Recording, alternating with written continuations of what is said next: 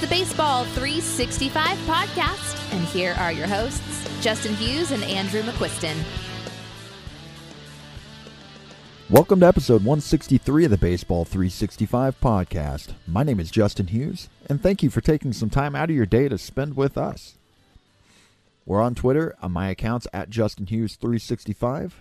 Andrew is at AMCQ82, and the podcast official account is Baseball 365 Pod. We're back from winter break. Took the week off last week, and now it's time to do what so many people like to get started on at this time of year, and that's the position ranking episodes. And tonight we're starting it behind the plate with catchers. And, you know, I'm going to quote our buddy Lucas Beery, who was just on our last podcast. He I just saw him quote like about an hour ago saying, It is law that fantasy baseball content starts with the backstops. And we're going to follow along. Let's get Andrew on. And Andrew, how are you doing, man? How was Christmas break? I mean, I haven't talked to you in three full weeks now. Yeah, it was pretty good, other than my uh, airport debacle. Did I tell you about that? I saw a little a bit about it, but why don't you share? Yeah, it was. Um, so I f- flew down to Atlanta to my sister's, um, and I was going to be there from the 21st to the 23rd. And on the night of the 23rd, we were flying back, and we were in line, essentially ready to board the plane, and the flight got canceled. So then we had to figure the flight out, you know, for and it was late, so it was going to be the next day. Um, I was pretty irritated at this point, but my sister lives about 45 minutes from the airport, so we didn't really want to go back there just to turn around and come back super early. Yep. Didn't really know about getting a hotel. Thought about driving home, but obviously far drive from Atlanta. We'd had to rent a car, so we slept at the airport. It was me and my girlfriend and I think I probably slept for about an hour, yeah. roughly total. Yeah, it was horrible. And then in the morning, they postponed it about another hour, hour and a half. I actually listened to the podcast though with uh, you, Josh, and Lucas during this time, so that was one good thing that I had going. But um, yeah, we boarded the plane late. We get on the plane, we're flying back, and at a certain point on the flight, I was like, oh, I'm going to check where I at where we're at. So I hit the flight tracker to see like kind of where we were at in the air. And we were coming from Atlanta to Northwest Indiana, and we were doing a circle and turning south. I'm like, why are we doing that? It makes no sense. They get on the intercom. They said we could. The whole reason that it was delayed in the first place was the fog in Chicago, mm-hmm. so we couldn't land. So we had to go. We got all the way to northern Indiana and had to go back to Nashville. This oh. is on the morn. This is in the morning of Christmas Eve. You know. Oh no! So we had to go all the way back to Nashville. We stopped in Nashville. We were probably there hour, hour and a half, and then we finally flew back. Put it this way: from the time I left my sisters in Atlanta till the time I got home, it was right about 24 hours, and it should have been about I don't know eight or nine like that. Yeah, that's gross. So, yeah, it was it was miserable. Other than that, everything was great. I had a great time there. Great time when we got back, but um, yeah, that was a pretty aggravating 24 hours. I didn't sleep and uh, just luckily had some podcasts to get me through it. But yeah, no offense to jo- uh, Josh and Lucas if you're listening, but I, if if with all of that story, us being your bright point of that, yeah, that, that that's not that much. yeah, I've had bad experience. Like my company is based out of Chattanooga, Tennessee, and I've had a lot of connecting flights through that Atlanta airport over the years. I know that's a big one for connecting flights, and yeah, I've had a lot of bad experiences with that airport. I I definitely remember one of my angriest moments I've ever been with customer service happened there about six, seven years ago. And even then, I wasn't a jerk by any means. They ended up putting me in a hotel that night at least. Like, they didn't do that for you, huh? Even though it was delayed? No, no. They, they claimed, and I kind of get this from their perspective, but they claimed that because it was weather, there's nothing they do. Okay. You know, if, if it's something where it's their fault, they'll do mm. things. But when it's weather, it's just weather you know it's no it's nobody has control over it so i get that it was just extremely aggravating i was glad that we had done it on the 23rd as opposed to the 24th because Yeah. then it could start bleeding into Christmas and stuff. But we were back by all that time, so it was it was fine. Sounds miserable. Yeah. yeah. There's Yeah, some good stuff tough. in there. Didn't I? I don't think we talked about this on the episode last time. I think we talked about it right as we finished. But you guys got a puppy, didn't you? Did was Yeah. that talked about on here, or was that No, afterwards? I don't believe so. No, yeah, that was that was a couple weeks before because we had to get it early. Uh huh. Uh, originally, we are going to wait till Christmas Day, but um, yeah, he's he's wild, but um, yeah, it's fun. What kind of dog is it? Uh, he's a mix of a Bichon Frise and a Yorkie. There's actually another name. It's like part Yorkie, part something else. I forget the other, but yeah, he's uh, he's a big ball of energy, that's for sure. Puppies Or a little are- little ball, little ball of energy, I should say. puppies are a lot. Yeah, They're so yeah. much fun, but my gosh, they are a lot of work whenever you just get them. So, yeah, if I remember when I post the podcast, I'm going to tweet a picture of the dog if you want, uh, as long as you're good with that. You guys can see how cute this dog is. I've seen it. It's freaking adorable. Yeah, yeah, for sure. Okay, we're going to get started on catchers. Uh, this is probably going to be a two part episode. We're also going to do utility only guys. We're going to get that out of the way, all like basically Ohtani and a couple other players, but we're going to touch on them at the very end too. I'm guessing it's going to turn into two episodes. We'll end up splicing it. Uh, before I get started, I'll, I want to explain as I'm go like we're going off of this off of NFBC ADP, and I'm doing it off of Draft Champions leagues only and really over the last 30 days like from when i made these notes uh, right now we're recording this on thursday. I pulled the i made the notes on tuesday so I, basically the last 30 a month before tuesday. So andrew do you I like i thought i'd let you explain because you're the one that um had that preference and I- like when you mentioned it to me about a month ago that that's how you look at rankings and i thought it was a really good point so i've started doing the same Yeah, I mostly just try to keep it consistent, whatever I'm looking at, you know. But um, I think it's good to do most recent data, um, especially this time of year. It's maybe not quite as big of a deal, but as you get into March, if you're looking for ADP or if you're looking at ADP for the whole off season, some of the early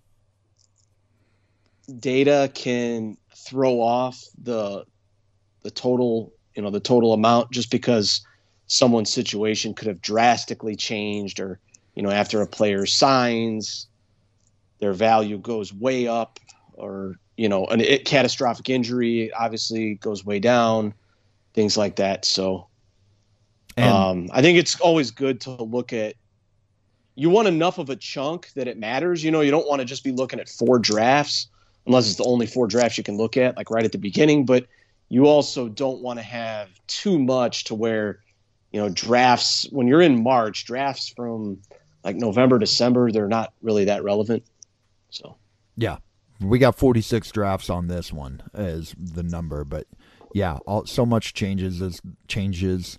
There's the injuries, and also on top of that, there's like the backup guy or whoever gets a, like maybe stepping up into that role now. That that changes their ADP too. Like you know, like we know we're not drafting Max Scherzer as where we were before or um, Endy Rodriguez, but we'll be talking about somebody else um, who will pop pop up a little bit because of that. So yeah. Yeah. All right. Um let's see. We've talked about this position in terms of our draft strategy a lot, that maybe more than any other position so far this offseason. But it's January now, and a lot of people start shifting over from fantasy football to fantasy baseball in January. Or they might listen to this in February, March, even because you know draft season's coming up, and so we, they might be listening to this a month later. But either way, some haven't heard us talk about catchers. Andrew, what's your strategy in a standard two catcher league? um, i've been playing around with it a little bit early on here uh, i think what i'm most comfortable with is getting one of i would say my top 13 maybe. Um even more so like one of the top 10 and i don't i don't really mind uh, there's a group there's a group that i really like kind of right around that range. I don't really mind taking even two from there. Definitely at least one if i haven't gotten one to that point. Um but yeah i like i like feeling good about my catchers. I just i feel like with other positions the options are so plentiful. Like you can always find an outfielder, you can always find a starter, you can always find a corner bat. Uh, but there just gets to a point with catcher where it's ugly. And yeah, you know, maybe you hit on a breakout. Like there's there's a couple guys I like late, late, but um, for the most part, I think the top guys are just the ones that you feel good about. You you know you construct your team and um, yeah, that's just that's just kind of where I'm where I'm at with it and where where I feel like I've been with it for the last few years too. It's just I like have I don't like guys I don't like having to have guys at the catcher position that are just dragging my team down. You know, because I I feel like if you have guys that are helping you or at least not hurting you, it's just creates a higher ceiling overall for your entire team. How do you feel about all that? Yeah, I'm I'm pretty with you. I you have had that strategy. We've talked about that a lot over the last 3-4 years and I've not been as near near like that. I have that's not been my mindset because I've seen sleepers and guys that I really like to where I've been okay waiting. And this year a, I think it's spending some time really diving into looking at these elite, the elite guys, and even the second tier guys and what they provide compared to projections for those back end guys, and seeing the difference in the cat, like specifically the batting average department, not getting drained at that, and all, and also just the runs and RBI. Those counting stats really, there's a big you you can see big tier drop offs as you go down this, and I'm really starting to feel the need to get one of those top 10 to 15 like you said if not two. And usually by about the end like i it's usually two by the end of the like top 20 and so yeah i'm with you on that. Uh if you're in a one catcher league how does that change? Uh in a one catcher league i definitely wouldn't wouldn't care about it as much um, although it does it does depend a little bit. I kind of I kind of always look at it in a little different sense of you know some people will say if you're playing in like a one catcher say 10 or 12 team league mo- most people would just say oh well i can just wait forever and just take whoever and i get that totally because you kind of can i mean even the 12th best catcher is pretty solid mm-hmm. but the way that i look at it is I could take a stud catcher and still have stud outfielders, stud starters, stud, you know, like feel good about the rest of my team. 15 teamer, maybe it's a little different. I don't really play in a ton of, uh, or really any one catcher 15 team leagues. But yeah, I guess it, it kind of just depends on how you look at it, really. Yeah, I probably would wait, but I also understand like if you take one of the elite guys, the top, I, I probably am not taking like I'm either getting one of those top two or three guys, three or four or three or four guys, or I'm waiting. I think I'll say yeah. it that way is yeah how I would word it, and yeah. Okay, let's get started, and we're going to start with the number one guy, and the number one guy is a clear number one guy this year, and that's Adley Rutschman with an ADP of 52. He played his first full season last year and he hit 277. His triple slash was 277 with a 374 on base and a 435 slug with 20 home runs, 84 runs, and 80 RBI. Which that those are all great statistics, but um, I was I, you know I was looking at this and I was sitting there thinking about what the like ceiling upside for Adley is because I think there's some of that in this. Like that's already good statistics, but I think that there are people, and my myself included, that know that there is another another level or two with Adley. And I wanted to know what statistically you thought was his 95th percentile stat line. Like, let's say he reaches peak or near peak right there. What does that look like to you? Whew, um, I I think you you talking just like pure numbers. Yes. You can answer it however you want. though. I yeah. Well, what I guess my first thought when I read this question was I think I could I think he could win the MVP. yeah. Um, yeah, for sure. I mean, you take Ohtani out of the American League, it kind of opens everything up. And I mean, it's like one of those guys I wouldn't predict that he's going to win it necessarily, but I think he's a good dark horse pick. Uh, he was sixth in war among all American League hitters last season, excluding Ohtani. Obviously, he's in the NL now. But I think that's the ceiling. Um, and a lot of that is defensive value, too, you know, just in terms of an MVP race, which has nothing necessarily to do with fantasy for him.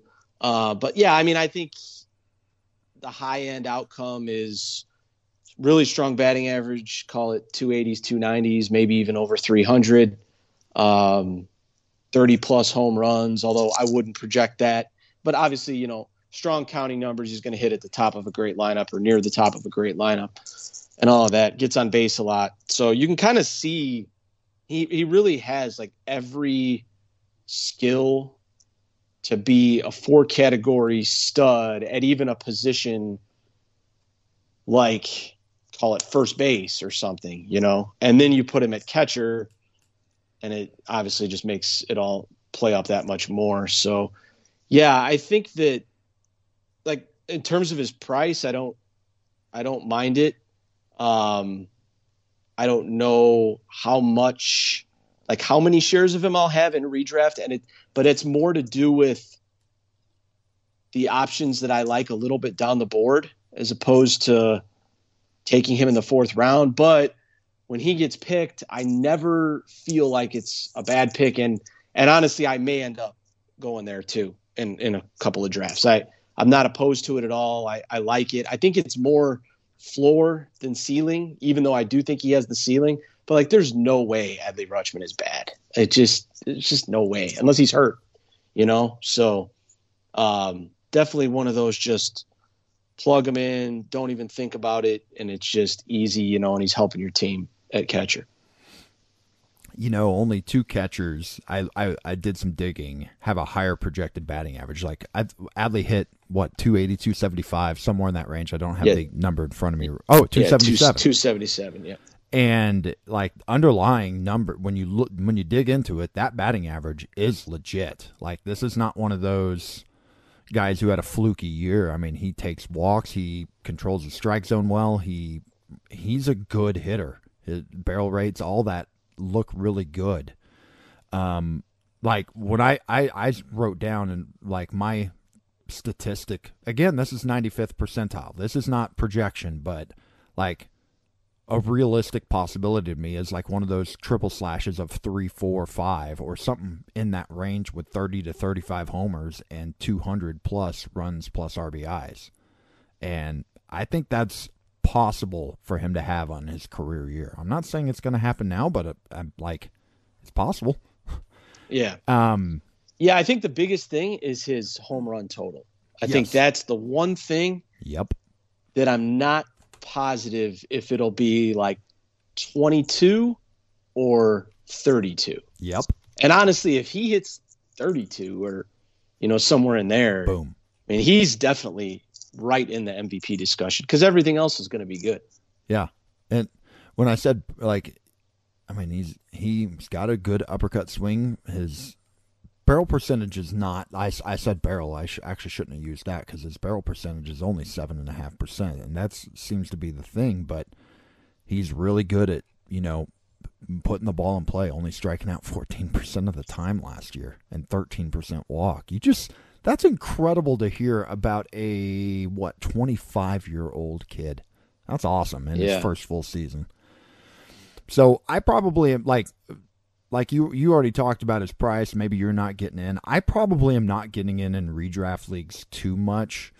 I did take him in the auction just now, which is an OBP, and but I can defend it. Like I I have no issue with somebody like I'm getting him there. I was probably a little more against it until I was looking at dollars earned, And listening to a podcast last week, I was like the James Anderson one with RotoWire, where he was talking with Rob DiPietro and them talking about the advantage you get with that batting average, which I know batting average is a fluky statistic, but he's getting you that plus the runs and RBI are so much more than anybody else other than this the the next lump also. He just yeah, with the upside also. I, I get it. Yeah.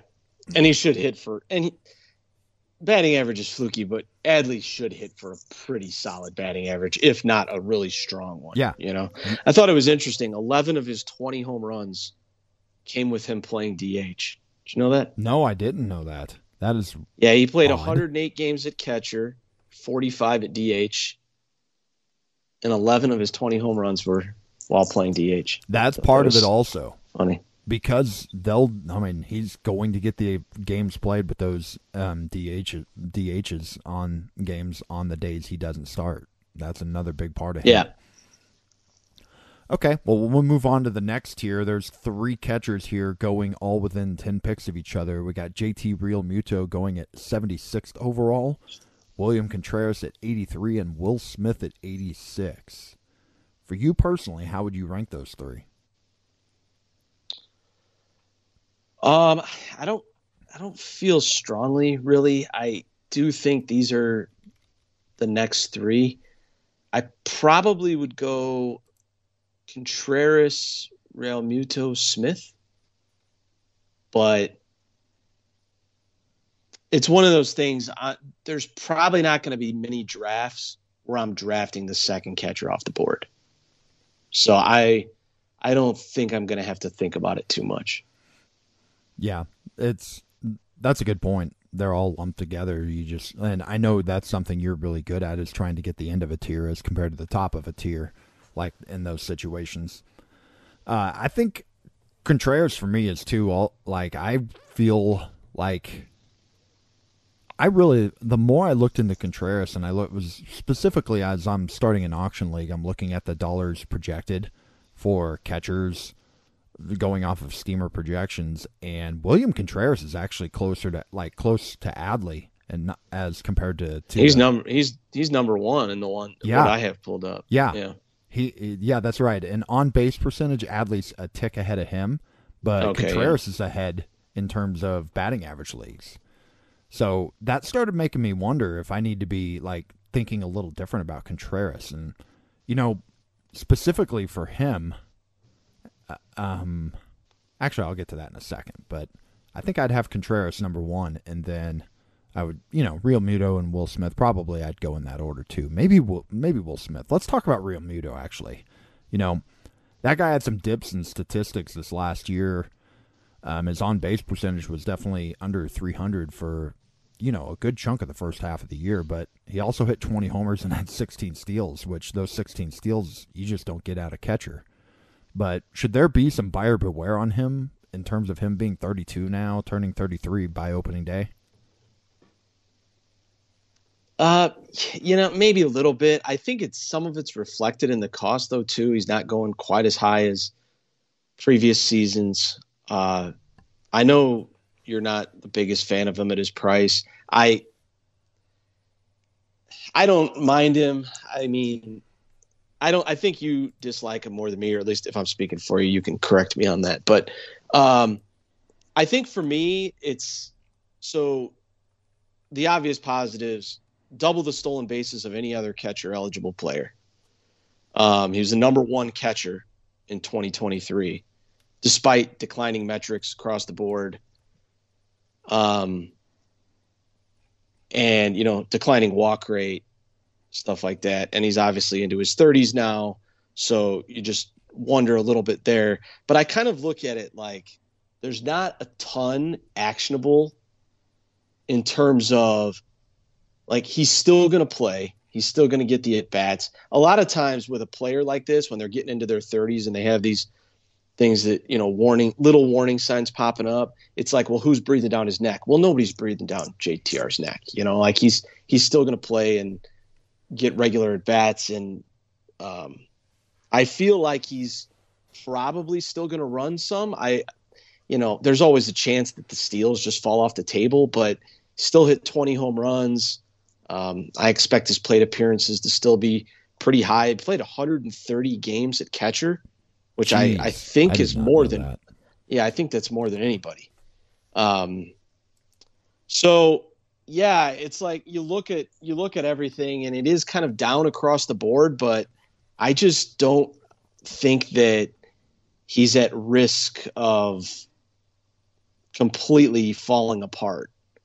Um, but I mean, the good thing is, is at this cost, if you want to fade him, it's pretty easy to fade him. Like you don't, you don't have to draft. Uh, you don't have to draft him here if if you don't want to. There's some good options later and stuff like that. I just, it's it's kind of a unique skill set still with with 16 steals being a potential outcome. Yeah, that that is a separator, and you know I went and looked up Jonathan Lucroy because I was remembering Jonathan Lucroy just hitting a wall in his 30s and wondering what that looked like. And A, I remember Jonathan Lucroy and thinking about him and steals. And it's funny because his career high in a season in steals was nine, but that was just looked at as such a rare thing at that time that he, nobody else did. And, you know, he stole nine once, and then the rest of the years he was like four or five or less. And, you know, Lucroy did dip in like 31, 32, that was his age. And that's something that's always been in my head. But on the same note, what Realmuto is doing is significantly better than what Lucroy was doing. to where I was like, okay, that's maybe I shouldn't be thinking of that comp. But I do have a little bit of a warning flag, but I, I'm with you that. I mean, it'd have to. I like. I don't know if it's just going to completely tank. Like I, I could see the skills continuing to decline, but even declined, it's still a good player. Uh, yeah, I mean he should he should help with batting average, or at least not hurt you, you know. And I think the counting stats will be still pretty solid. So, yeah, I, I think it's about right on him. I mean, I probably go for Contreras over him, but one of those in that group, I think that they're all pretty close. What's your order there? You said Contreras first. Yeah, Contreras. I think I'd go Will Smith, Realmuto, but I mean Realmuto and Will Smith, I do think are close or I'm sorry, uh, uh, real yeah, Realmuto and Will Smith are close. Um, dynasty catchers is Contreras the number two guy? Like Adley's the clear one, I think everywhere. Would is Contreras the clear number two?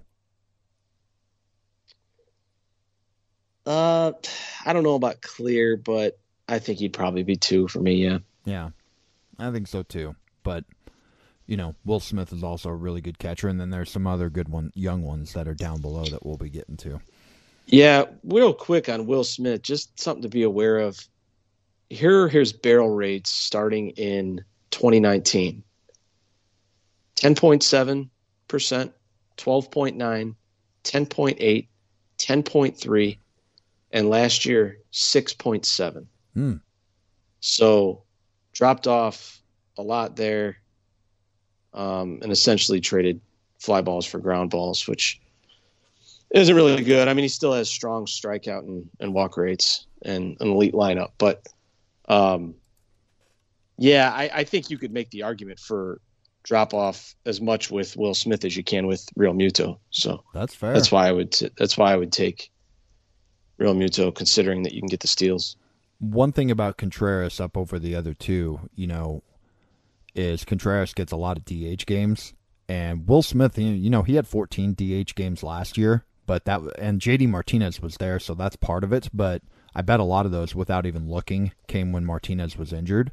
And they have a new DH this year named Shohei Ohtani, and I don't know how many games Will Smith is going to be getting in there over show and they're sitting yeah. Shohei Ohtani. So, and then Realmuto never once DH'd last year, which because you know they had Bryce Harper and even now they have you know Kyle Schwarber on that team. I doubt they're going to be wanting to DH him too often over those guys. So I just yeah, that that's one other thought I'd bring up in terms of Will Smith. Like there could be less games played just because of Ohtani being there.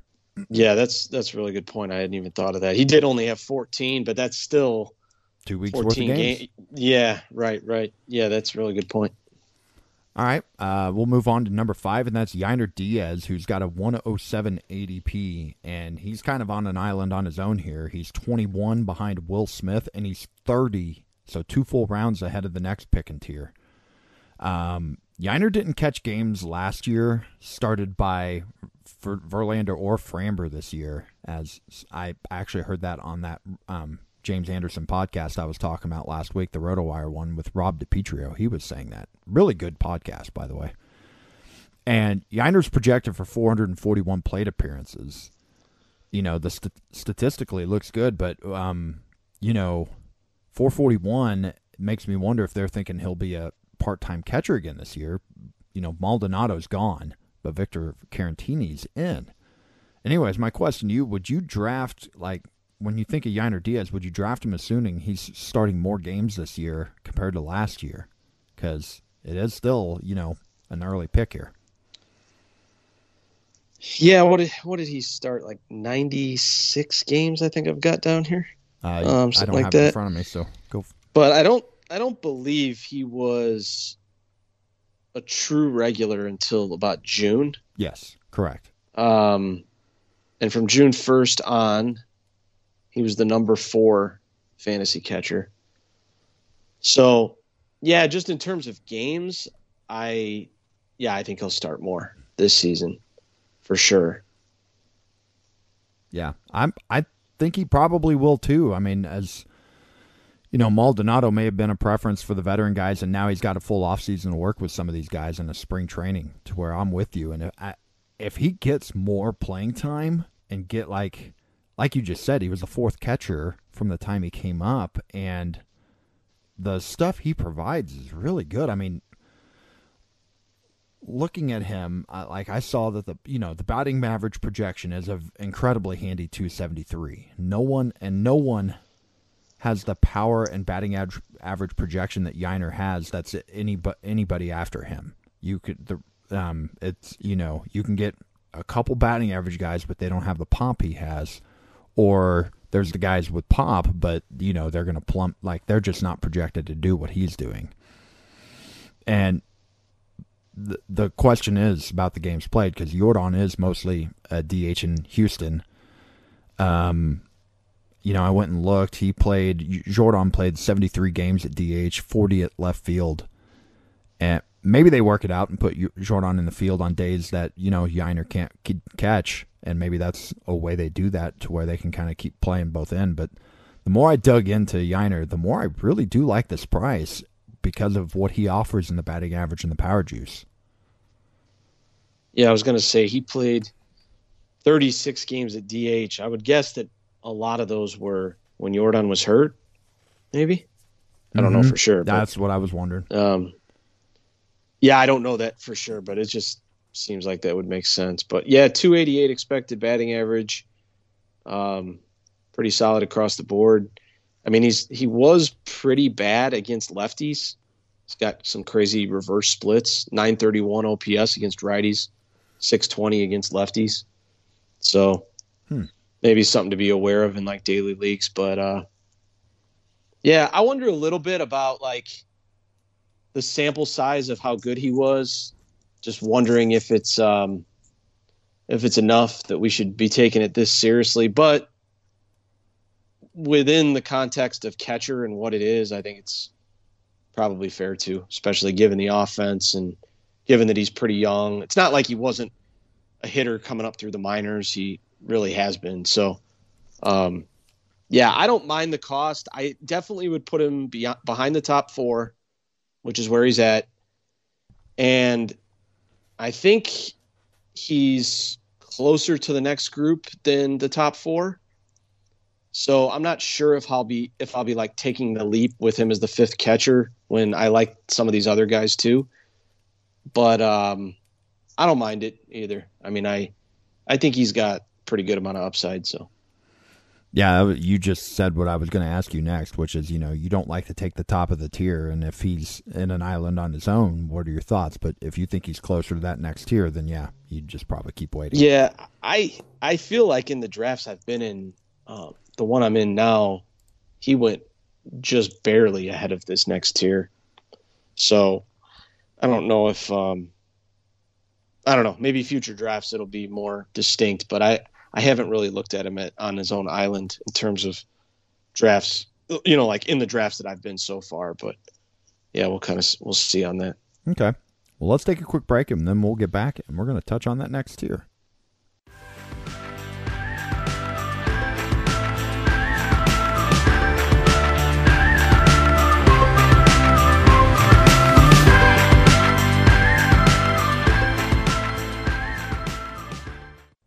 All right, we got six catchers here who are all bunched up in ADP between picks 137 and 154. These six catchers are all on average. That would be Salvador Perez at 137. He is also first base eligible.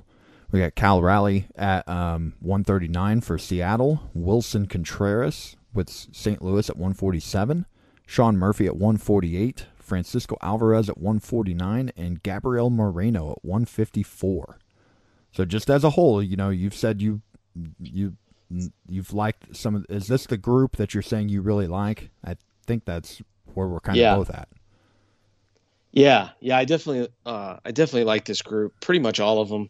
Um, I feel like you could get, you know, you're at a pretty fair cost on these. We're talking like round ten, round eleven. Um, I know in the Rotomasters draft and hold, we both took both of our catchers out of this, out of this group. That's four of the Um, six right there. Yeah, yeah, and I and I think when with doing that, you're not investing too much. Like you're not going too high, but you're also getting the opportunity to potentially have like two top five catchers. You know, um, and I, I think the best way I could put it is I will probably have one of these guys in every draft. That's kind of my plan, and then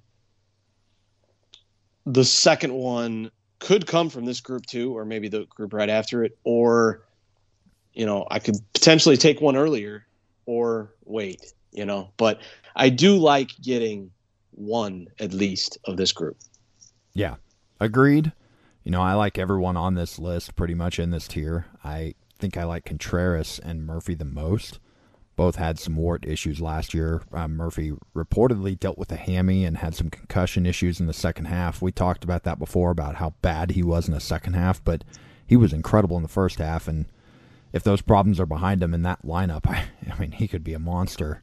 And Contreras is also in a really good lineup, and his skills seem to be improving when you look at him. Like his batting average was the highest since 2019 this past year, and the data backs it up.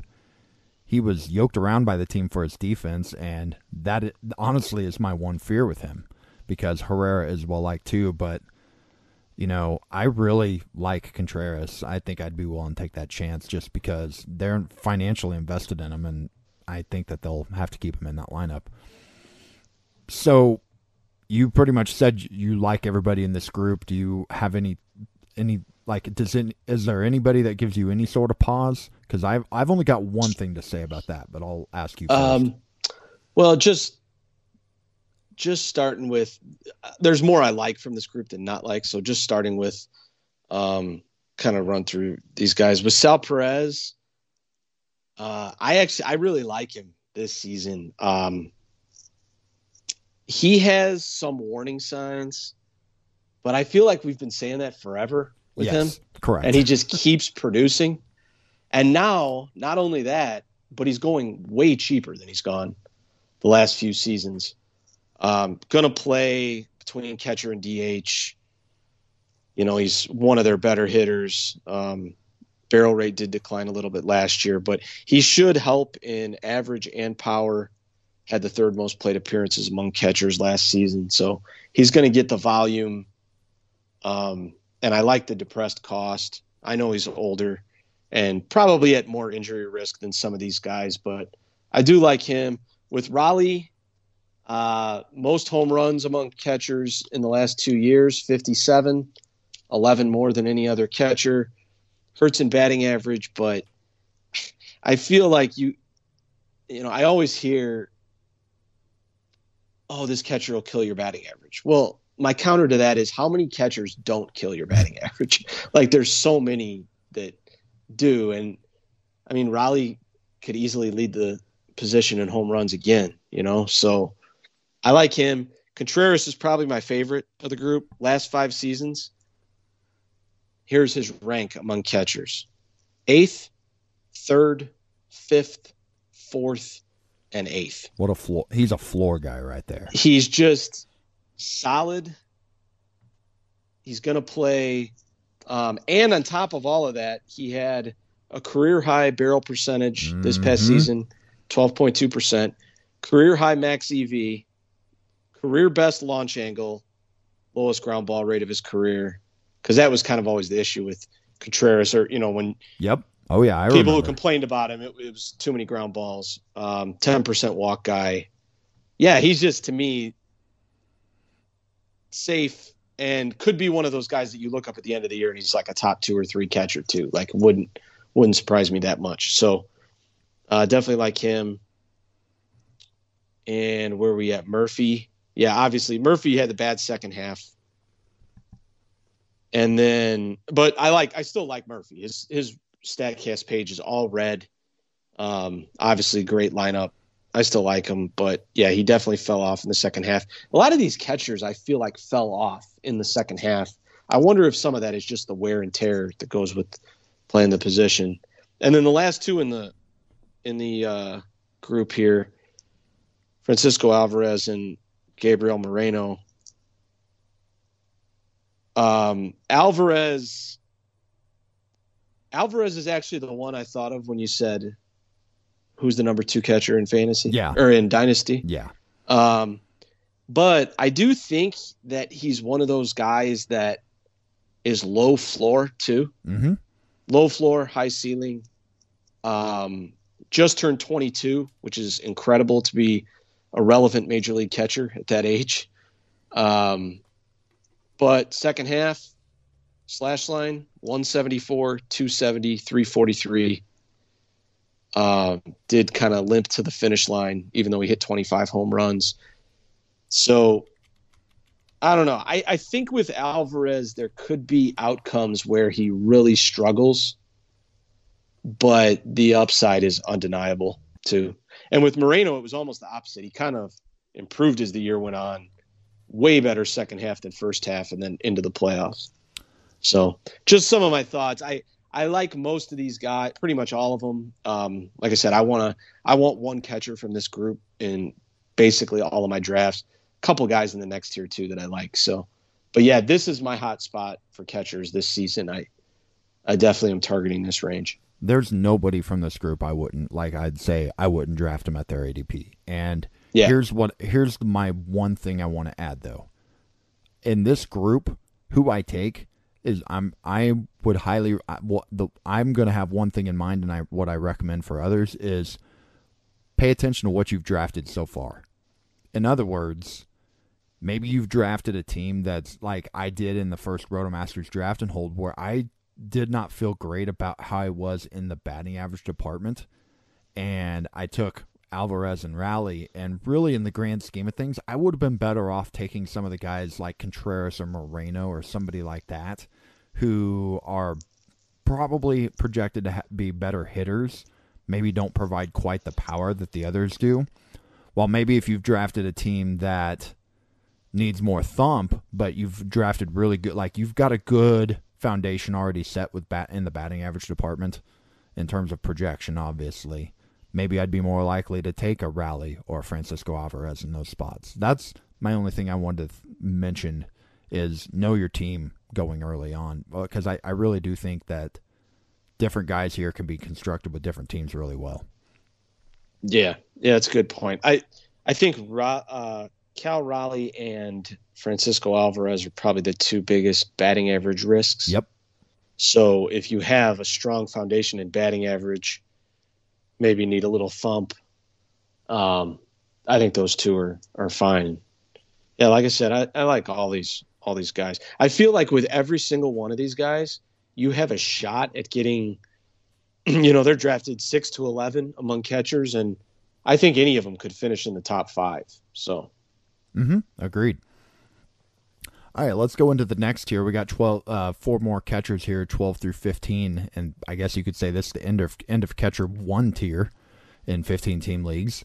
All of these guys are between 167 and 174, so again, they're all really close together, and that would be Bo Naylor with the Cleveland. I almost said the Indians.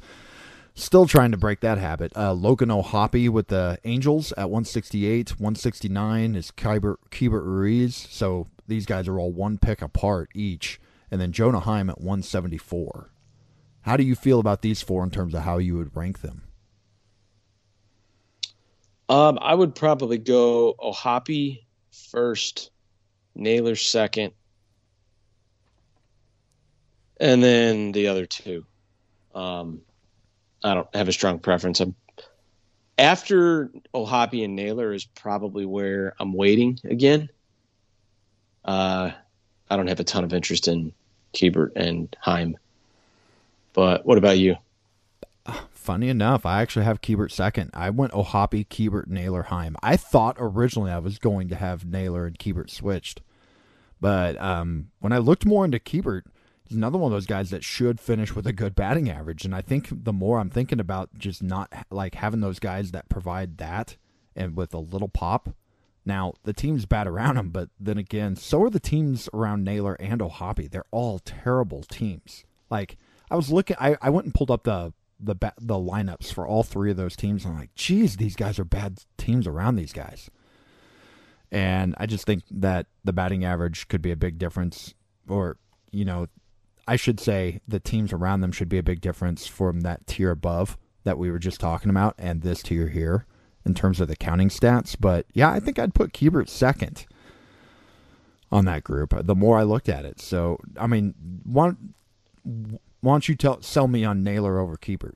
Since we're actually having um, I think I think the main thing for me with Naylor is I think you could get a sneaky like 15 steals in a full season, um, or at least double digit steals.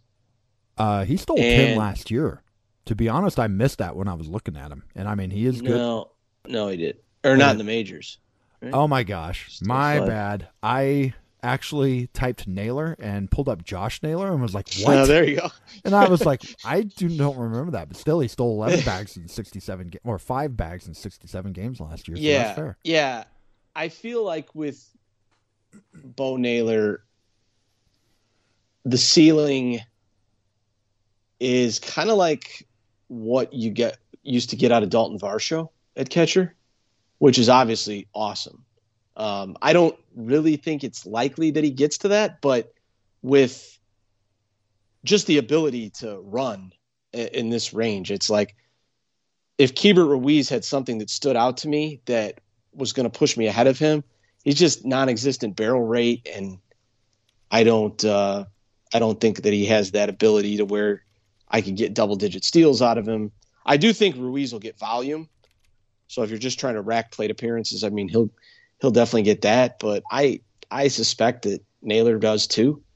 So yeah, I just like Naylor's upside um, more than Ruiz. And with Heim, the main thing is just how much he fell off in the second half fell off a ton. And a lot of what he was doing in the first half, I just, I kind of thought the whole time like this is, this is going to fall off soon, and then it did, you know. So, um, that said, I think that's recognized in this price. Like he, for the season, I want to say he was the top. What was it? Uh, I had it pulled up. Eight, eight or nine catcher, and you're getting. It was seven actually for the season, and you're getting him at 15. So, um, that price is probably fair, but just uh, just not a guy I've been looking at a ton, I guess. So he had 95. The Heim had 95 RBI in 131 games, and I again, did you hear that DiPietro Anderson podcast last week? No, not yet. DiPietro uh, told um, James that he had something like 120. I might be off on the numbers here by a couple, but I'm in the right range here. He had like 127 at bats with runners in scoring position, and he asked James to guess how many of his RBI of his 90 RBI came in those spots, and the number was in the 80s. Yeah, which is just an insane amount for that for that amount of um like. Yeah, I I'm as soon as I heard that, I was like, it's time to downtick Heim a little bit in terms in my head in terms of are those 95 RBI sustainable? Doesn't sound like it. Yeah, yeah. I don't. I don't typically look too much at um, a stat like that that I just feel like is an outlier. Yep. I, I mean, I don't know. I don't. I don't think there's anything predictive about Jonah Heim having 95 RBI, and that means that he will going forward. You know, I just don't really think like that. I'm looking more at like playing time, which I do think he'll have. Um, hard hit data, which is kind of questionable with him, and you know, second half fall off stuff like that.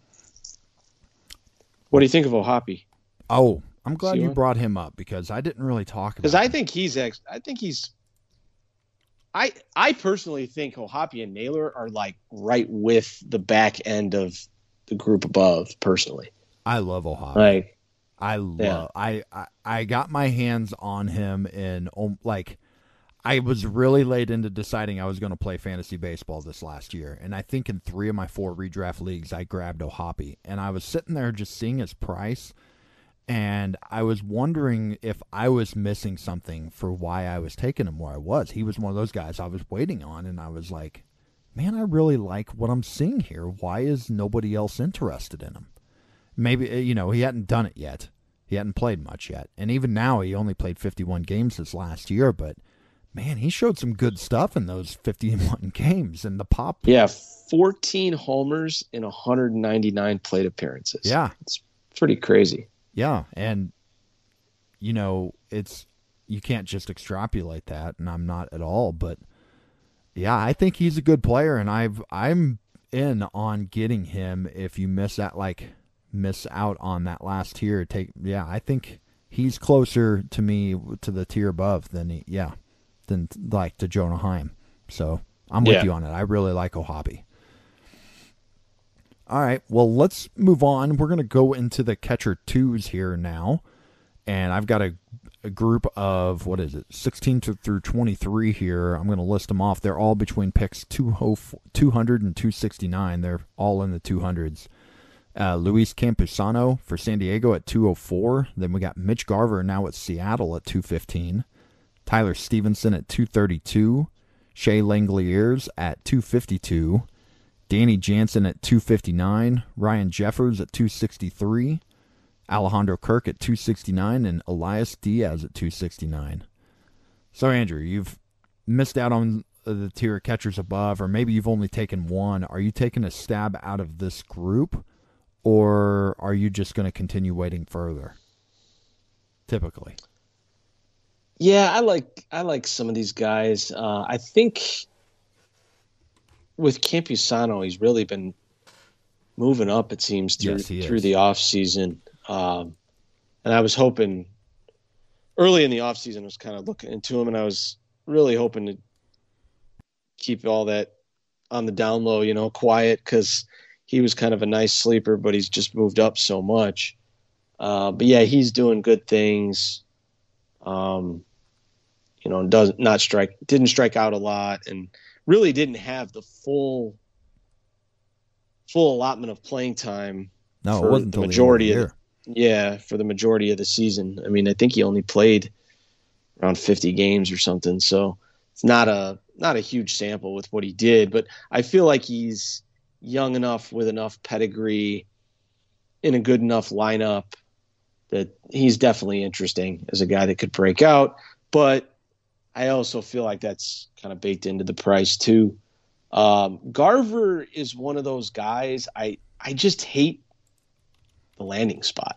year. I Yeah. hate I hate that he went to Seattle because I was actually starting to think with Garver that he is one of those guys that you could just wait on and if you needed power you just take him as your second catcher and I think he's the type of guy that could go crazy with the power but now he's on the same team as Cal Raleigh and um I don't know I just question how many at bats he's going to get and then Seattle's not the best for right-handed power No, but so to to your to say that though, you look at their lineup up and down, and we've talked about that on the AL West podcast.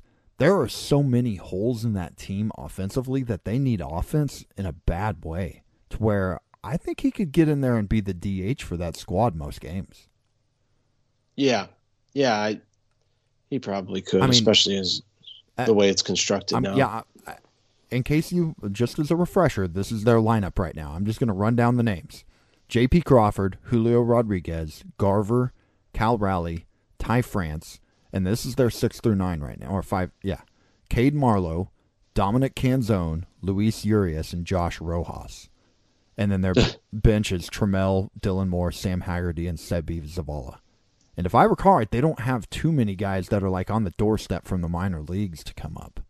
I may be wrong on that. I, I uh, Harry Harry Ford's like probably the only one, but he he's probably more of a 25 guy. So with all that, unless they're just going to go out there and add a lot of bats, I, I, I actually did not think about this until we're recording right now. Like this is this is me shooting from the cuff here, but I'm like, I actually think that he might be a good pick here because of the fact that he should. I think he's going to DH a lot on this team. Oh yeah, I don't mind. I don't mind him here at all. Really, I, um, I just I guess what I was saying. I just wish that the situation was It'd be nice if better, took but, him to be a starting catcher.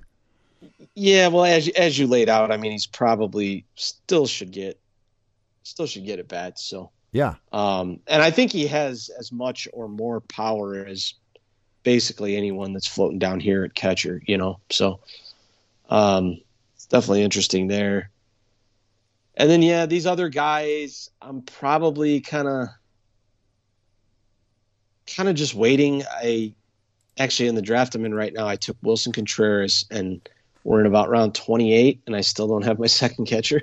Oh, geez. so that's not going to be a normal thing because I don't like how that part of it turned out. But um, it gets to a point where I don't feel like that there's huge separators. I'm kind of just looking for the guy that slips, and maybe if it's maybe in like the range where I don't love anybody else, I'm doing it, stuff like that. But um, yeah, I think Jansen's done some good things. Him and Kirk. That's so odd to see them within team. ten pick of each other.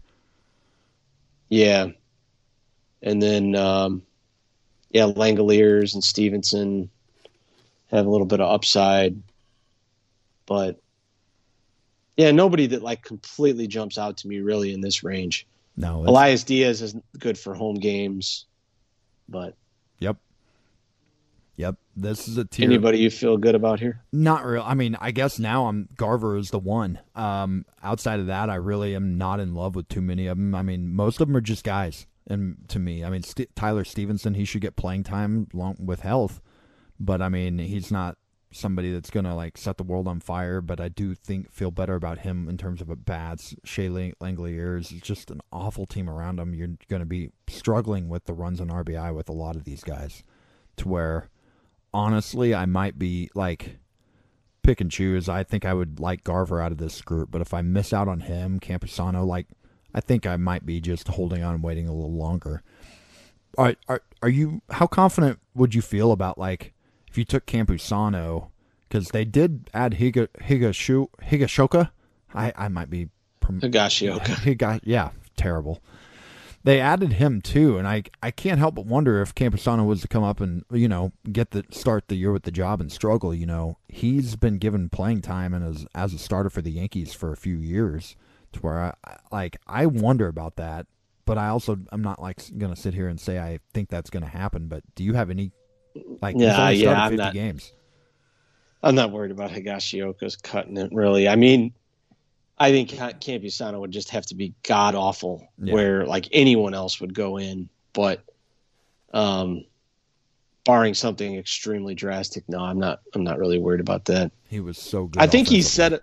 I think he's set up well, really, Campusano. I mean, there's not as much around him.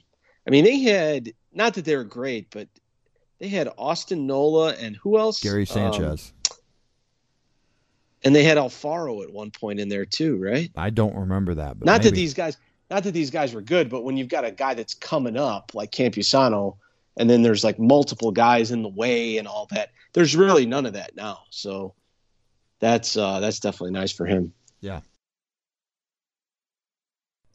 Okay, that's where we're going to wrap up this episode. And we are going to come back in a couple days and we will have the rest of the catcher rankings as well as the few utility only guys. We will discuss them. So thank you all for listening and take care, everybody. Thanks again for listening to the Baseball 365 podcast with Justin Hughes and Andrew McQuiston. Be sure to check the show notes for all the details on today's episode, along with quick links to Facebook and Twitter.